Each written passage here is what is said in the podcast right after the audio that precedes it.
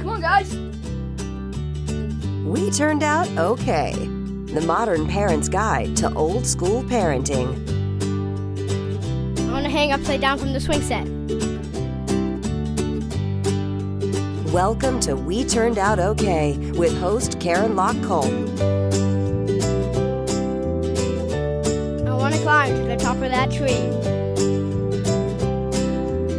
And now, here's your host, Karen Lock Kolp. Hello and welcome to episode 212 of We Turned Out Okay. And today is a weird one. Uh, it is a guest conversation, and it was always going to be a guest conversation, but I got super sick. Uh, I've been super sick with bronchitis, something I don't think I've ever had before. Uh, you can probably hear my voice is a little scratchy still, even though I'm like a week and a half out from this now. Um, and it just knocked me so incredibly flat that I, I've literally not. Um, I have not been a podcaster for the last several weeks. And um, I, as a result, I was super happy to be able to bring you this particular episode. It's uh, one that, so at the end of 2017, I asked you for, like, what are your favorites? And this one got multiple votes. Um, this conversation with Lisa Daly and Miriam Beloglovsky, two early childhood education professors out in California.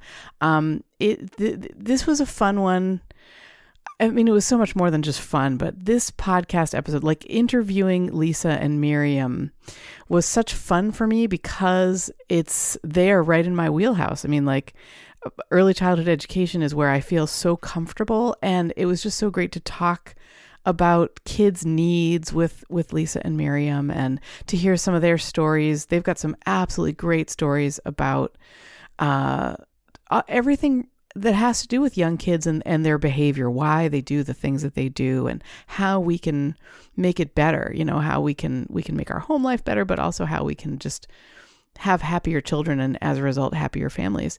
But there's a moment in this episode where you hear me I think of it as becoming speechless. I mean, I, I think what happens is I, I don't actually end up becoming speechless, but my brain sort of does not compute some of the stuff that Lisa and Miriam are saying. Um, it's astounding to me that we so that that part of the conversation is about uh, adults now who have come up in our education system and how um, how the lack of play when they were children has made it so that they are not functioning, fully functioning adults. And I just am blown away by this. I mean, I I uh it's a moment that I I still think about a lot. This episode was recorded like a year ago and I still um I, still think about it because it, it helped me to realize that there are real families struggling right now uh, to have their children come out all right you know be be not just successful but happy as as as adults you know to live fulfilled lives. And um we are seeing examples miriam and lisa in their indiv- their respective uh, early childhood education programs are seeing adults in the you know kids college students taking their classes who don't who are not fully functioning. And and and how can you be a fulfilled happy person when you are not fully functioning. And um, I, I won't say any more about it. I just wanted to kind of let you guys know one of my favorite things about this episode is highlighting that and and how you listening, you've got a chance. You've got the only chance to to take your child's life and make it fulfilled and happy and um and that sometimes I guess I would I would just you know the last thing I would say about this is we oftentimes will take sort of the authority figures in in our children's lives teachers administrators childcare providers and we will say well i guess they know best because they uh, you know they've got this experience and they've got the the um you know the years of of of experience in in teaching and and i would ask you to if you are if if a if an administrator or a teacher or a child care, you know, or a babysitter or an in-law or a good I mean your own parents, you know, if somebody in authority is saying to you, you know, well, you just have to do it this way because this is how it's done. And uh, if that means a child that if if that means that your child is not getting the kind of play needs that they need, um, if you're seeing disciplinary issues and you're seeing a child who's clearly not well, I I would ask you to stand up to that authority and and talk back to them and say, listen, I'm seeing something that is concerning to me, and uh, I'm not going to stand by while my child gets the the life drummed out of them, the enthusiasm drummed out of them. And how can we? I think key is how can we work on this together, right? Uh, and if you're if you're struggling with that, come and talk to me. Send me an email, uh, Karen at weturnedoutokay.com or weturnedoutokay.com slash contact, and and maybe we can we can figure out some constructive things for you to do together because this is a serious serious issue, and we are now in our into our college uh, systems are coming children who didn't play as children. I mean, kids, college students who didn't play as children, and they are suffering now. So, um, so the other thing I wanted to just talk about briefly um, before the episode is I have been. Uh, it's it's coming up on two years since my book was published, Positive Discipline Ninja Tactics, and I um I, I'm seeing it like you're purchasing it. People who listen to the show are are buying it on Amazon, and um, I recently set up a link on my own website where because I feel like if you're going to come to my website and you're going to learn a little bit more about me, or you're going to um, be there to you know just to kind of see what's going on in the We Turned Out Okay universe. Um, if you're going to make that effort, I want to uh, be able to give you some kind of a you know a deal. So I've I've taken and and um, positive discipline ninja tactics is now available on my website um, for uh, significantly less than it is available at Amazon. And you know, if you're struggling with figuring out the disciplinary issues, if you're having a hard time getting to the point where you can think about play and the good parts of childhood because you're just too busy like dealing with a tantruming child or a whining child or you feel frustrated because even when you uh, say to yourself i'm not going to shout this time or i'm not going to spank this time and you, you just can't help it i mean positive discipline ninja tactics is a, is a great place to start for you um, in terms of having tools in your toolbox to help. So I really recommend it if you're struggling. It's not, you know, it's not an expensive proposition, but it's something that um, can be really helpful. And as I said, you can get it for significantly less at my website, we turned out okay.com slash book is the place to get it.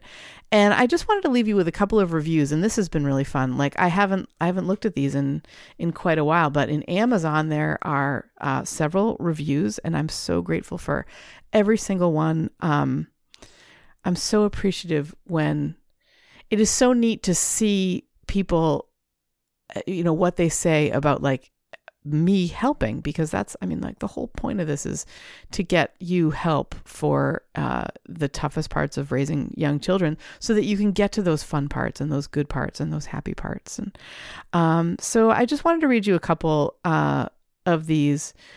And and what's interesting too is quite a few of them i don't know who who these people are. And so it just like these are people who are not known to me. They're they're quote strangers, although I, I sort of feel like um they're maybe just friends that I, I don't know yet, right? They're friends I haven't met in person, but um but I mean anyway, I, I guess I'll just I'll just read a couple and and um just share what people found helpful. So so this person is is a, an Amazon customer and they titled it's a five star review and they titled it "Parents Are Not Alone." And they write Karen is an inspiration. Her book and her podcast help parents of young children know they're not alone in their struggles, nor do they have to endure their experience without some help. Thank you, Karen, for all of your good work. I mean, I get goosebumps reading something like that because that's exactly what I hope to do here. So here's kind of a reflection of what I what I most hope to share with you is is help, you know, and and and the companionship knowing that you're not alone going through the things that that you know parents go through and and that your struggles are something that um, you can get help with. You don't have to live in an unhappy. sorry, um, in an unhappy parenting arrangement in the in the or you know child rearing arrangement there are there are things you can do and so when i read something like that um it just makes me really feel grateful and um like i'm on the right track i guess and um and then this next one is uh is uh, from California Transplant. It's called Helpful Tips and Tools. And I love this one because uh, there's they specifically reference like actual kids. So, okay, here it is. Positive discipline has helped me improve my relationship with my daughters. It's particularly helpful for my six year old who is still having tantrums over things like what color plate her food is on. Thanks, Karen. And I, um, I'm so like I love that one because it's like a specific I'm sure that if you have a child, you have a child who's had a fit over something that seems to us like ridiculous. Uh, like what color plate their food is on and um you know if this is if this is something that can be helpful if the podcast can be helpful or if the book can be helpful i'm i'm so so grateful that it can and um and that that person is is able to get help and i'm just going to read one more um it says it's from jm and uh, it says awesome and useful immediately. And these are five star reviews, by the way. Um, awesome and useful immediately. This book provides tools you can use immediately to help you better communicate and relate to your young child or children. Loved it. Um, I mean, I love exclamation points. If you ever go to my website and you read like blog, well, the so the podcast episodes are hosted on a blog in a blog format. So in other words, if you go to we-turned-out-ok.com, what you'll see is like um, each episode kind of uh, drops on a certain day and it looks just like a blog. The only difference is that you can go down to the bottom of each post and you can uh, hit the triangular play button and you can actually listen to the to the podcast right there if you want to. Um, and and I try I get I'm so enthusiastic and you know this is something that I know so well like like how to help you know you have a happier life with your young child. And so I I do tend to use a lot of exclamation points. And so when somebody uses exclamation points in a review about me it just makes me really happy. So um so thank you for those. I um I just wanted to highlight this book a little bit. Since I can't I, I'm not up for an hour long conversation. And um I'm bringing you something that I think uh is going to be a good you know a good a good listen for you. I just thought if you wanted to go deeper um and and learn about some tools that that that parents have been finding really really useful. Well here's a place where you can go. It's we turned out okay.com slash books. And um, i just want to say you know thanks to you for listening. Um, thanks if you are one of these reviewers. Thank you so very much if you if you've reviewed the podcast or if you've reviewed the book. Um, elsewhere. I just, I'm so, so grateful to you. Um, and mostly I'm grateful that you're here with me and that you get to listen along. Um, and I love this too because now I get to listen to my conversation. So now I'm gonna I'm gonna have my mom hat on, right? And I'm gonna be um, able to listen back and and learn again because a lot of times listening a second time can be super helpful in terms of um, helping that information sink in. So, so here we go. All right. Thank you so much for listening. And uh, here come Lisa and Miriam. And enjoy it. And I will see you next week um, when I no longer have bronchitis. All right. Cheers. Bye.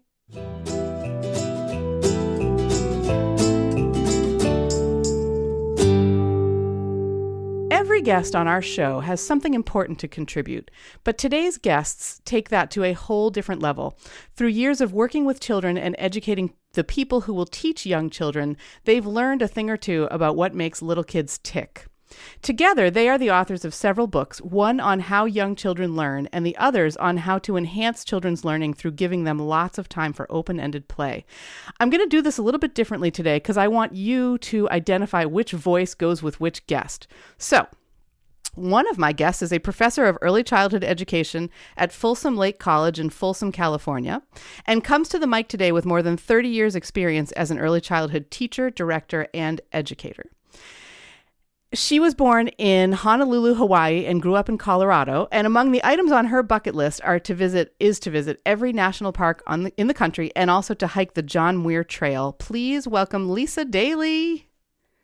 Well, good afternoon, Karen. I'm delighted to be here with you and your audience this uh, afternoon. It's really, really good to hear your voice. So, everybody, that's Lisa's voice.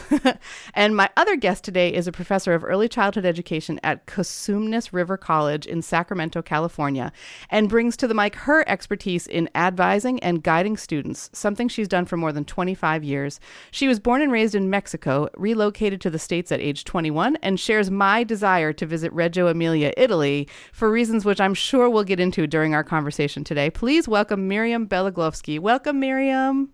Thank you, Karen. This is very exciting. Oh, good. I'm glad. I'm personally, this is like exactly my wheelhouse. So I am so excited. And it's good to hear. I can hear the excitement in your voices as well. So, Lisa, what is the John Muir Trail, and why do you want to hike that one specifically? I, I this really resonated with me when I when I found out that you're a hiker as well. Mm, I just um, have a passion for the outdoors. I love to be in nature. Um, there's a spirituality and just um, a wholeness, a completeness when you're in nature and the beauty.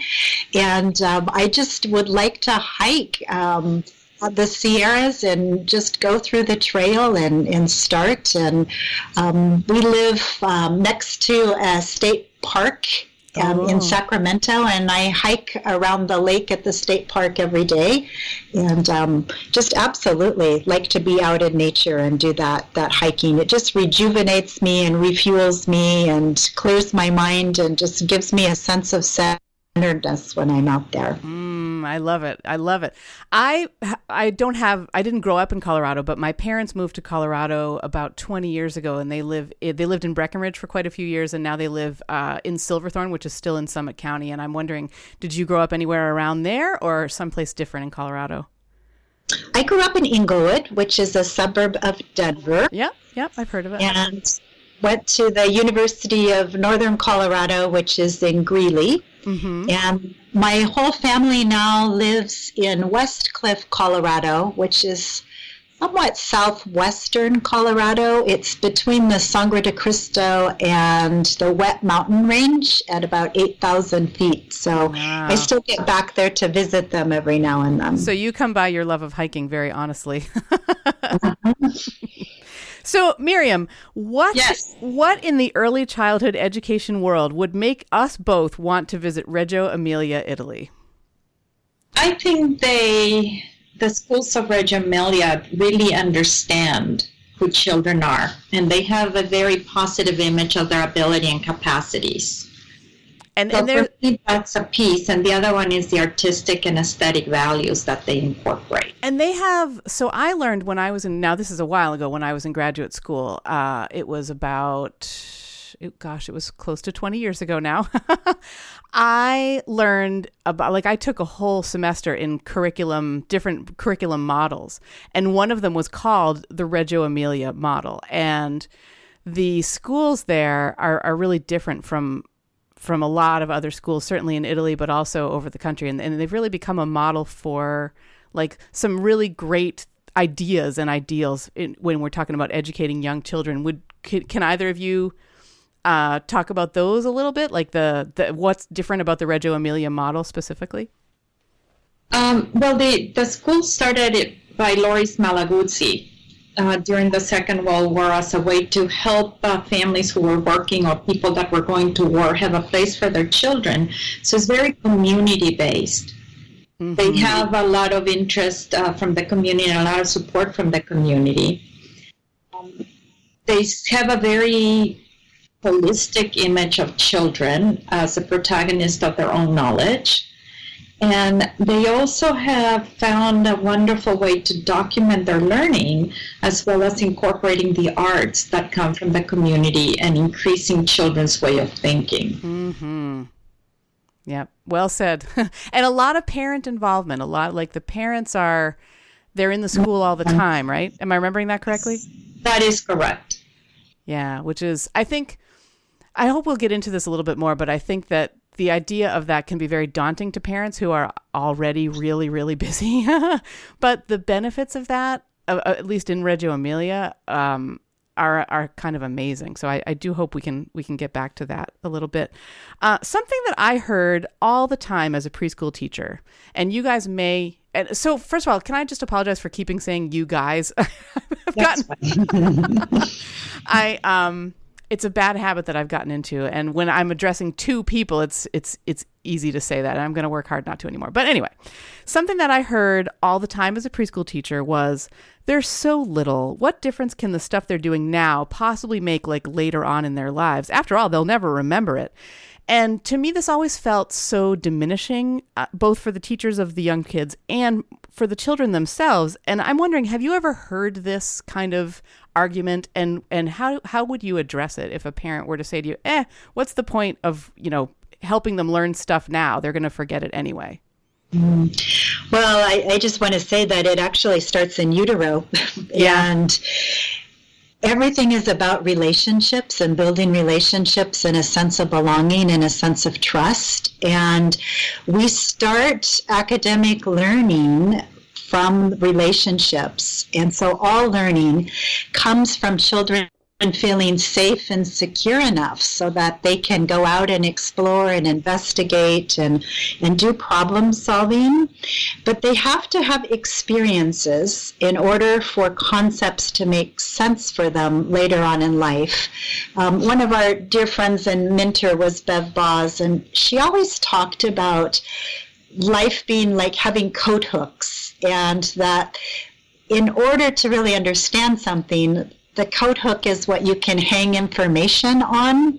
And so you have to have that solid base. If the coat hook wasn't there, the coat would just fall to the ground. Mm. And so that's the way it is with learning, too in order for children to make sense of things later and to know how to read and how to write, they need to know what what they're reading about. Mm-hmm. And so they need to know when something is sticky or slippery or when they get to science concepts later on, they have to to know about gravity and about physics and about velocity and about force. And so it's through, you know, building with blocks and constructing and doing ramps that they're going to learn all future concepts. And I, I know lately we've been talking to some high school physics teachers, and they are discouraged and having a hard time because they're seeing a group of adolescents coming into high school who have not played and tinkered as children. Mm-hmm. And as a result, they really are not understanding any of the physics concepts at all. And so they're bringing play into the high school classrooms for them to tinker so that they can actually see, you know, how things work and how they operate. And uh, we were talking to a friend who was saying that young engineers were coming into this university and they had scored a perfect score on their math SATs, if you can mm-hmm. believe that. That's quite they, an achievement. They didn't know how to handle a screwdriver. They didn't know how a screwdriver operated. Wow. And so everything a child does now is the foundation and the basis for all future learning. It's making me think of I don't know if you either of you have seen the movie Elf, uh, where there's a part in Elf where Santa says to Will Ferrell, "Listen, when you see gum on the streets, that's not free candy." and he's he's he's never seen that, right? So he goes to the city, goes to New York, and he, what's the first thing he does? He starts pulling gum off of like banisters and stuff like that because he doesn't know that that's you know, it, it, clearly uh, the advice of Santa did not sink in, but it's the same.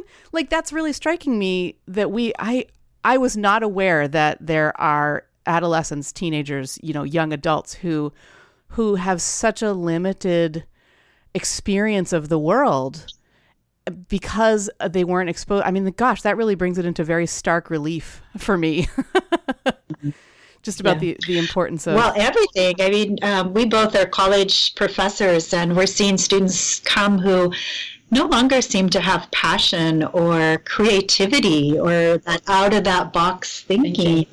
Um, they're just very stifled and um, they just sit there waiting for instruction. And it's like, you can go ahead. What are you going to do? And it's almost like they're frozen because they haven't had opportunities to to have that freedom and that creativity. And this is the generation, I don't know about you, but I want people who are going to solve some of our problems that we have with the environment or illnesses. Mm. And um, they have to be able to test their theories and ideas and hypotheses and come up with um, different things. it reminds me too when we do workshops um, about STEM, which is science, technology, engineering, and math. Yeah.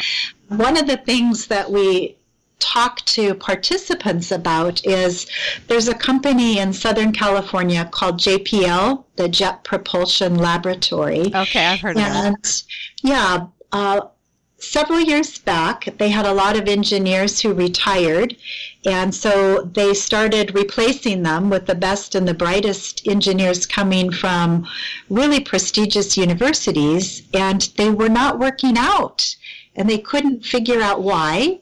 So they did a research study, and what they discovered is that they had not tinkered as children. Wow. So they didn't have that ability to think out of the box and do the brainstorming and divergent thinking, you could give them a computation and they could solve it perfectly without any problem. But they didn't have that internal, intrinsic motivation to just be able to tinker and problem solve.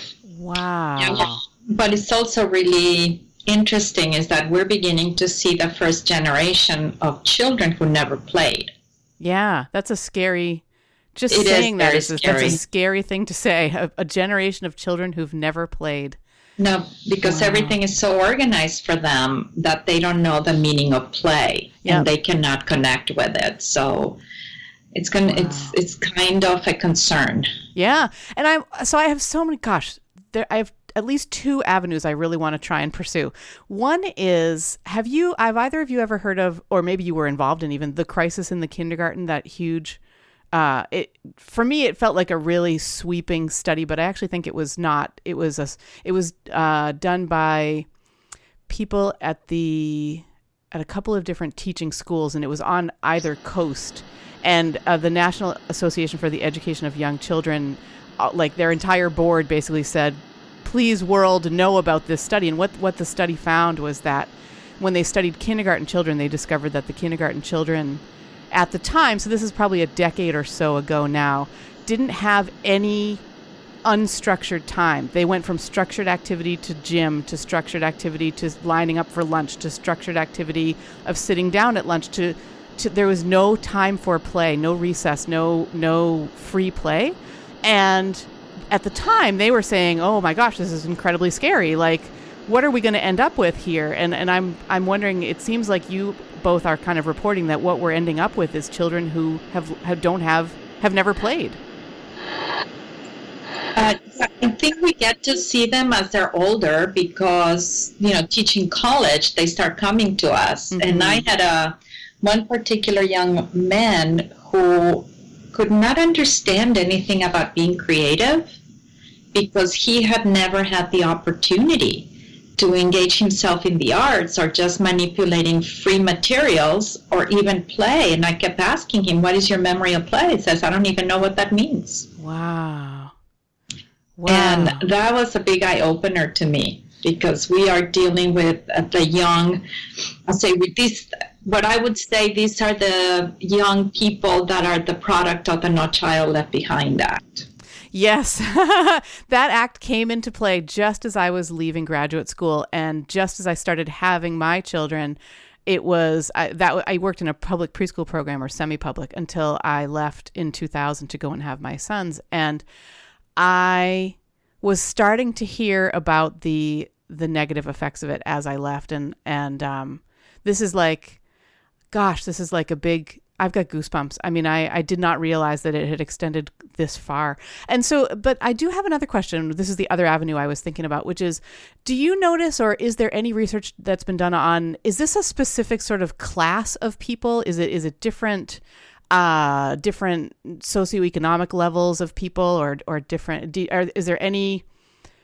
Uh, have you noticed any? You know, or do you have any ideas on that subject? Is like, do do poorer kids know how to play more than less poor kids, or or anything? No, it's interesting, and I'll just give you my anecdotal observation. Yeah. Um, for me, I've I have taught at in different socioeconomic uh, venues, and parents of upper class seem to be fine with play.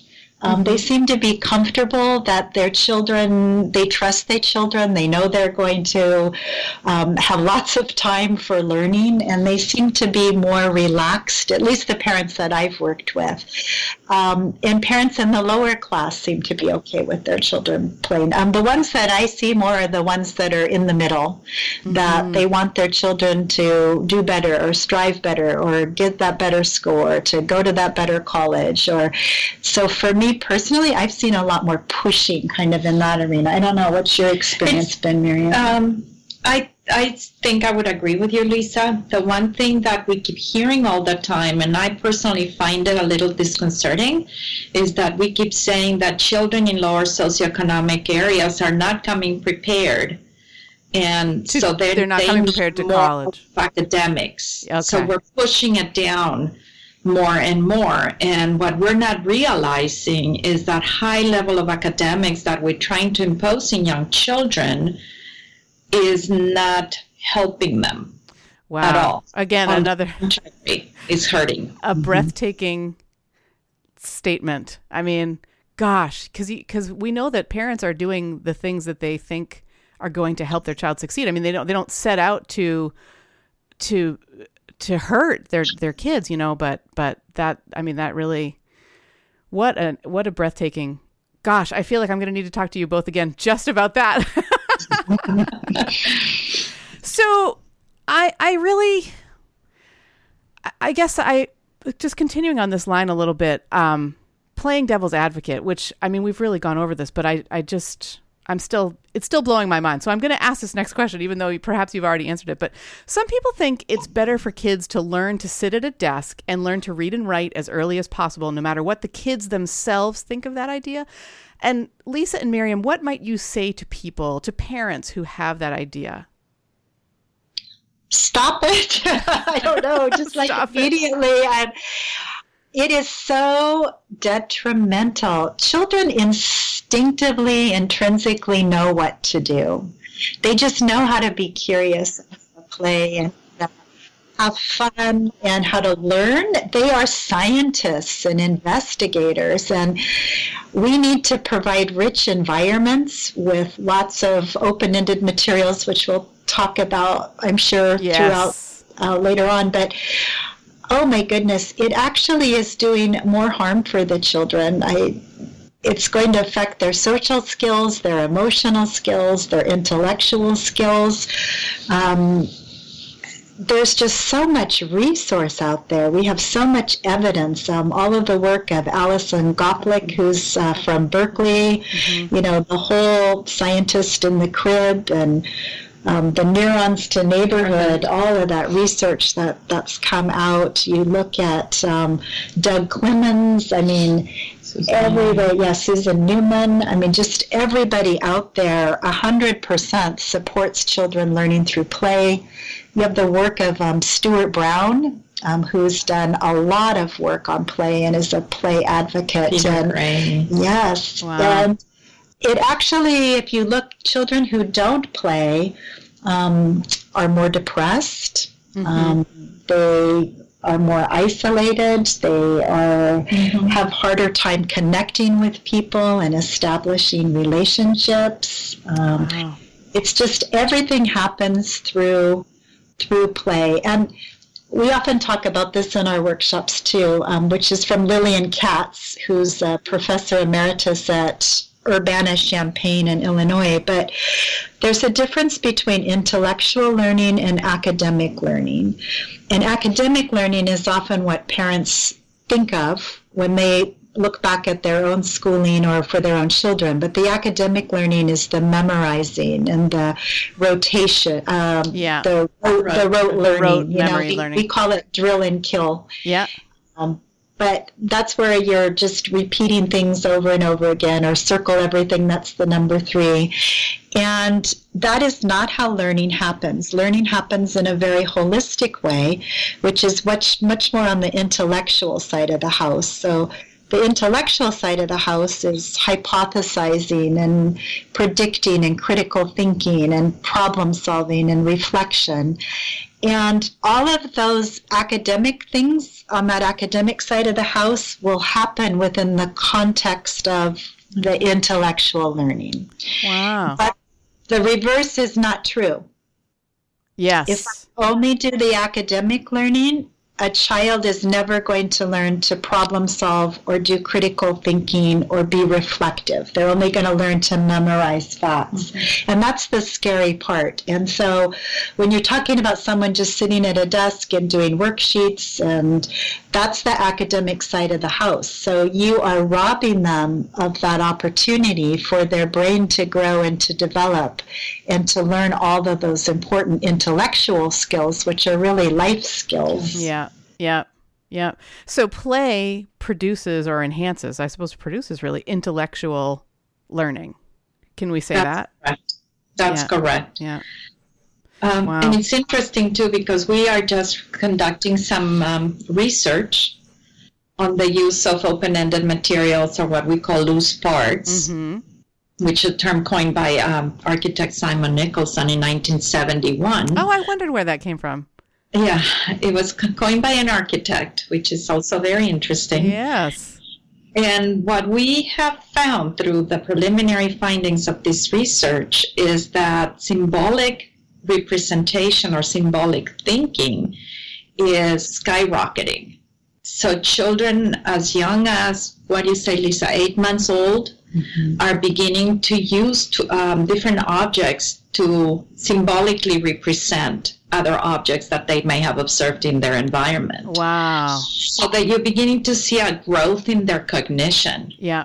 Yeah. and a growth in their problem solving skills at a very, very young age. wow. And the other exciting part that is part of this research is that we're beginning to see how teachers' dispositions are changing and they're more engaged in actual play and actually setting environments that are rich for play for young children. oh, wonderful. So the opposite of drill and kill.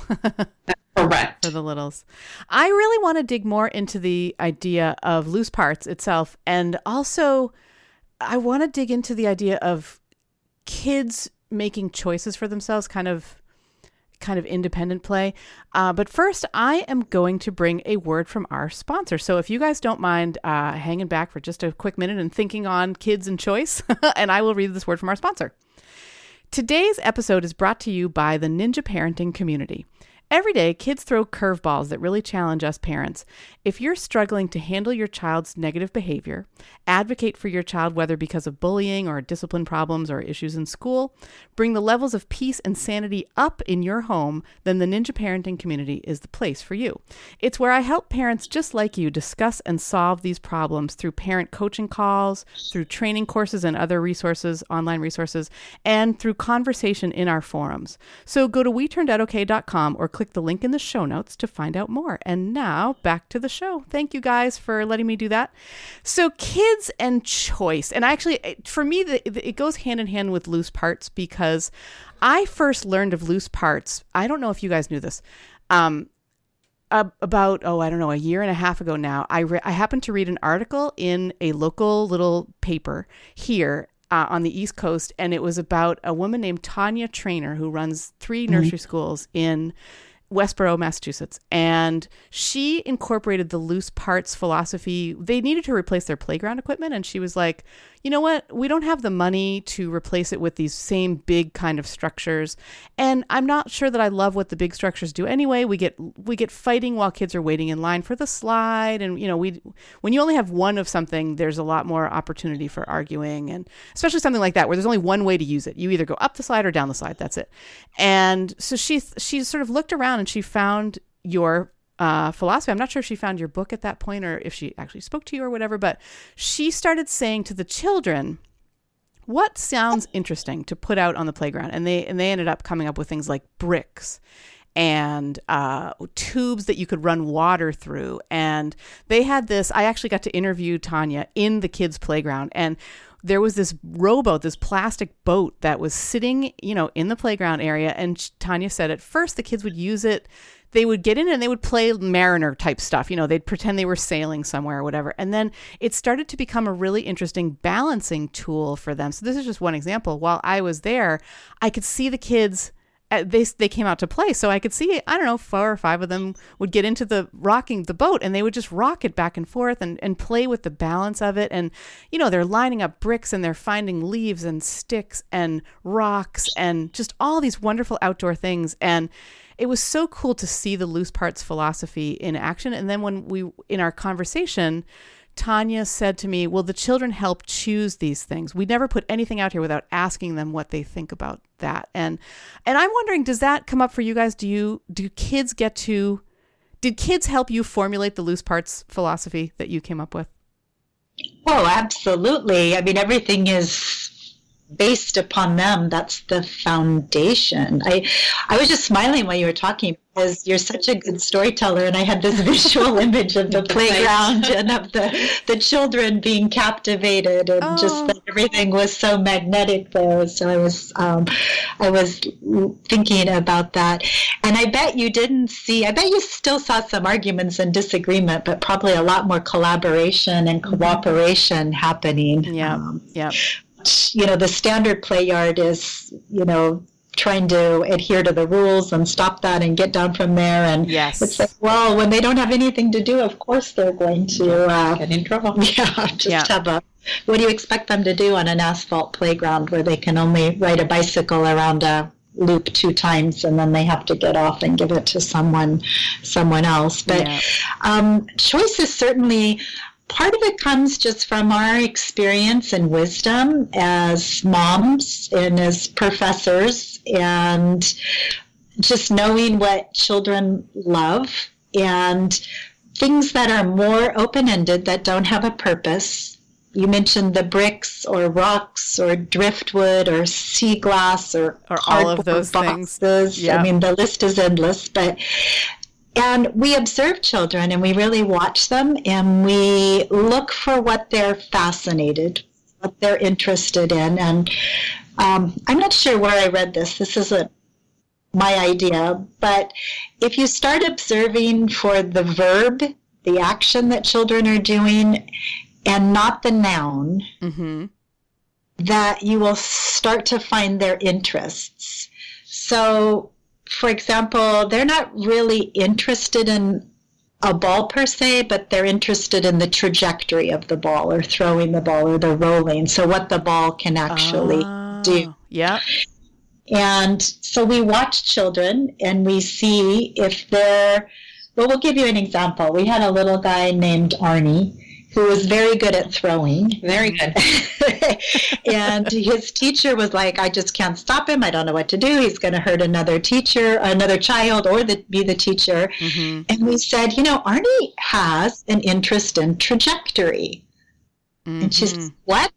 We're like he's fascinated with the arch of things and the force of things and how can he throw it from up high or from down low or up close and so what we need to do is think of what kinds of materials can we put in the environment to support arnie's interest and these were toddlers he was about 2 mm-hmm. and they had a play loft now just visualize a play loft in a toddler room is only what 18 inches, inches or 24 inches off the ground. Yeah.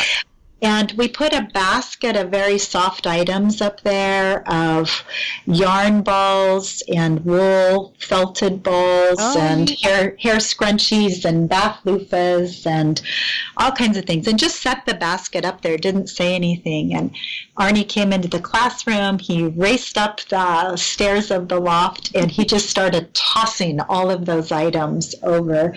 And he just, it, was what his body needed to do. It was a response to it. The, the neat thing is there was a little girl, and it was her first week at the program, and she stood at the base of the loft with her arms um, extended as if she was making a basketball hoop. Oh, and cool. Arnie started throwing them um, through there. and I, you know, often we'll say to a child, "Well, what do you need?" You know, I don't. Do you want to share the story of uh, Michael and the swing? Oh of, yes.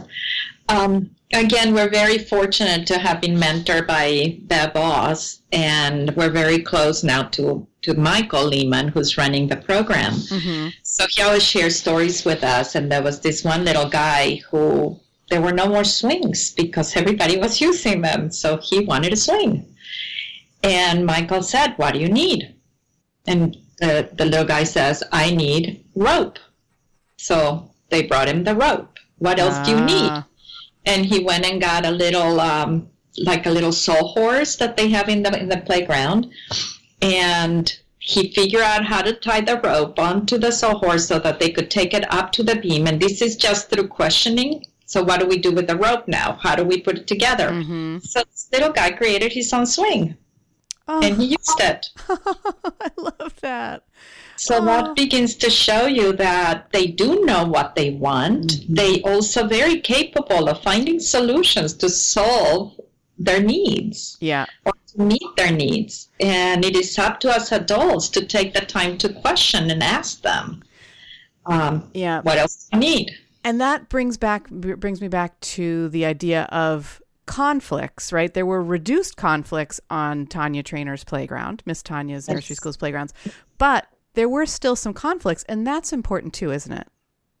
Oh, absolutely. Children need to negotiate and they need to be able to state their own perspective and to listen to other children's perspectives and to compromise sometimes. And uh, that's part of life. Yeah. to listen to different points of view. And I think this is something that was introduced early on by Jean Piaget, where he talked that through discourse, through arguments, is where children enter that learning Yes. space where they can begin to acquire more cognitive information, which is very important. Yeah. Yeah. And that The is theory of mind. Yeah, I let you guys are you're speaking my language with talking about Jean Piaget and some of these other uh, early childhood kind of luminaries that you've been speaking about. It's so wonderful to be back in this world. I um I you know when I think about loose parts and I think about uh you, well one of the things that you you had mentioned I, I've read this in in uh, I think it was the publishers of your book uh, kind of published uh, a little interview with you guys and and you shared that friends and colleagues would bring loose parts to you and they'd be like check out what I found did do you, did that really happen Oh, it's still happening. love that Um, you know what? I, I want to share this because I thought this was fascinating. We were um, doing some photography at Folsom Lake College where I teach, and um, we were doing some outside photography, and people would walk by. It would be faculty, it would be classified staff, it would be a student, and they would engage in conversation with us, and they would be curious, like, "What are you doing? Oh my goodness!" That's what I did as a child. Right. And they mm-hmm. all had a story to share with us. There's like this connectedness mm-hmm. that happens. Our students get excited and like, oh, you're not going to believe what I found. You know, come and mm-hmm. take a look at this. Um, neighbors drop things off on my doorstep. You get 'em all in the the mail. I get them in the mail. I, oh, a year ago, I received a huge package from Colorado from my mom and dad, and I opened it up, and it was a box full of pine cones. Aw. I said, you know, we do have pine cones in California. And they said, yes, Lisa, but they're not Colorado pine, pine cones. cones And um, I have a neighbor who belongs to several wine clubs, and he saves me when he gets a shipment. It comes in this protective cardboard flat that is particularly good for construction and building. And so I'll open my door, and there'll be a, a pile of those. But oh that's awesome but, and then do you do you get to use those you get to bring those things into your do you have like a like a learning like a child lab or something like that I, for listeners uh, I, when I, I went to UConn I went to the University of Connecticut and we, the place where teachers went to learn how to teach young children uh, in kindergarten or in preschool or in an infant room or a toddler room was called the UConn Child Labs. It's probably not called that anymore, but because it always seemed to be kind of an odd name. But do you have a place like that? We have at the at Cosumnes, we still have a child development center. Mm-hmm. And at Folsom Lake College, um, I won't get political. We closed our child development center. Oh. Um, and we now have what we call a demonstration classroom. And so it's an environment that's set up um, that has everything except for children. And so we take students in there regularly to do demonstrations. And then Miriam and I are, um, are doing a little on the side consulting, which is It's not little. yeah, you're right. It is big, um, which is actually a fascinating story. I don't know if we have time to, to tell you that or not, but Well, got- we were out. I'll give you the abridged version, Okay. which is we were asked by the executive director of Head Start in our area if we would be willing to do three loose parts demonstration classrooms uh, one for preschool one for infants and toddlers and one in a family child care environment and so we did that two years ago we took out probably 95% of all their toys and we put loose parts in them and this was through mentoring and coaching with the teachers it was mm-hmm. through family engagement and the parents were mm-hmm. very active. It was through community engagement too. And we've transformed their environment. So they are all loose parts. And Wow. it has had such an impact on children's learning and development, on the teacher dispositions. And we finished that contract and we were asked to do another three programs. So we're doing um, three more programs uh, preschool, infant, toddler, and family child care in another county Oh, wonderful. now. But the transformation is un- unbelievable. So all the loose parts that end up on our doorsteps or that we find uh, Yeah. end up in the environments where we're doing. Yay! So that sounds wonderful. I mean, I, I really, I just want to say how sorry I am for the loss of the of the child development center at Folsom Lake because I'm sure that it was a a, a wonderful place and it's it must hurt, but um, but at least you know I can hear in your voices that it's fun for you to to bring these things out to other other kids and other places and to know that that they'll get the benefit of that. So that's Oh, absolutely. that's good. So I'm I'm thinking about the the parents listening to this conversation, and I'm thinking about them because I have a feeling that one thing that's going through their minds, as as, as positive and exciting and thrilling as all the sounds, and you're describing like really good changes that that happen and not just in the kids but you've said a couple of times that the teachers and the adults really get a lot out of this as well but what if there are moms and dads of young children who are listening right now and what they're thinking is, oh, great, one more thing to try and build into my kid's life? do, do, will will bringing a loose parts philosophy into their homes complicate their lives? And do you feel why? I guess I know you will feel that it's worth making this change, but but why is it is it worth making that change? I think if anything, it's going to make them stress, distress them. It'll de-stress these them. materials that are so readily available. I mean, you have them at home. I have never met a child that doesn't open the kitchen cupboard and takes all the Tupperware out to Yeah. start playing with them. yep. Um, Yeah. Or the soap bubbles in the sink or Yes, or in the bathtub. But we have the, when we do a family engagement or family conversations or trainings, what we get back from the parents is a sigh of relief that they don't need to go spend money on expensive toys Mm-hmm. to get the openness of thinking that children have when they play with loose parts. So this is not something that you mark up part of your schedule. I mean, if I was going to say anything to parents, is deconstruct your schedule and let them just do loose part play Yeah, yeah. Because they're going to gain every single skill, knowledge, and disposition that they're going to need when they go to school. Yeah, yeah, and I think too the idea of this the little boy, I think it was Arnie who was throwing yarn balls.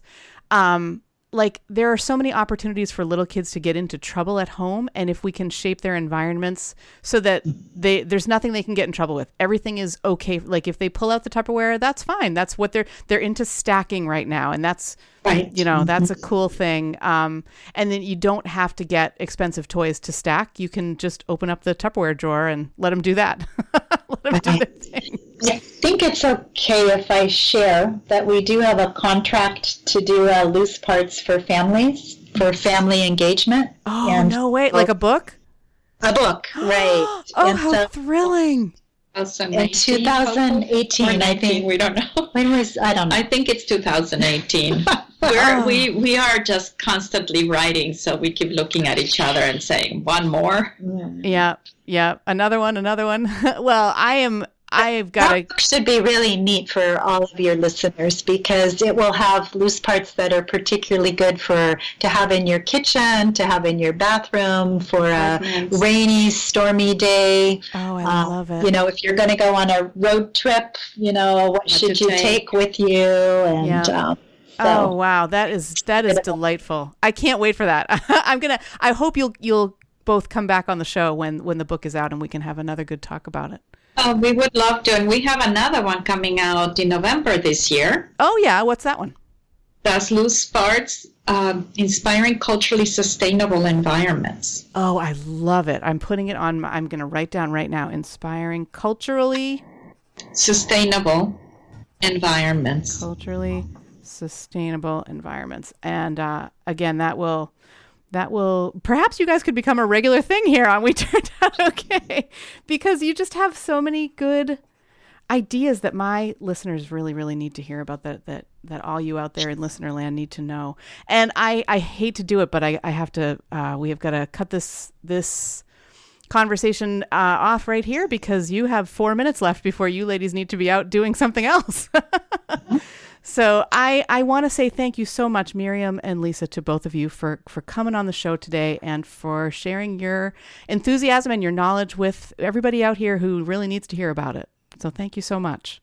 Thank you for having Thank us. Thank you. Mm, and listeners, you can get in touch with Lisa and Miriam by going to, they have a website called reflective-perspectives.com. If that feels like it's going to be crazy for you to remember, I will link to it in the show notes. No worries. And also, I believe it is Miriam who has the Twitter handle at reflective play on Twitter. Is that right? Am I right about that? That is correct. Yes. Okay, cool. So if you have questions for them, uh, direct them to those two places. If you um, want to get in touch with me, you can connect with me. I'm at Stone Age Techie on Twitter. I'm at We Turned Out Okay on Instagram. And you can always go through good old fashioned email to Karen at we turned out okay.com or we turned out okay.com slash contact. I want to say thank you so much for listening today. If you feel like people you know in your world will get some value out of this show, please, please share it because that's how we expand our that's how we uh, get into more people's ears who really need to hear what we have to say over here. So, and finally, I have a special thanks to our producer, the 19 time winner of the Husband of the Year Award, Benjamin Kolp. Thanks so much for listening, and we will see you next time.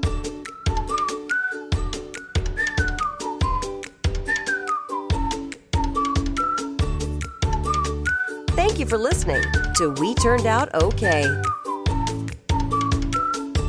I want to date to Australia. Find us on the web at WeTurnedOutOK.com, where you'll find show notes and more. What do you call cheese that's not yours? Nacho cheese. And remember, we only go around once. To be the best parents we can be, let's relax and enjoy the ride.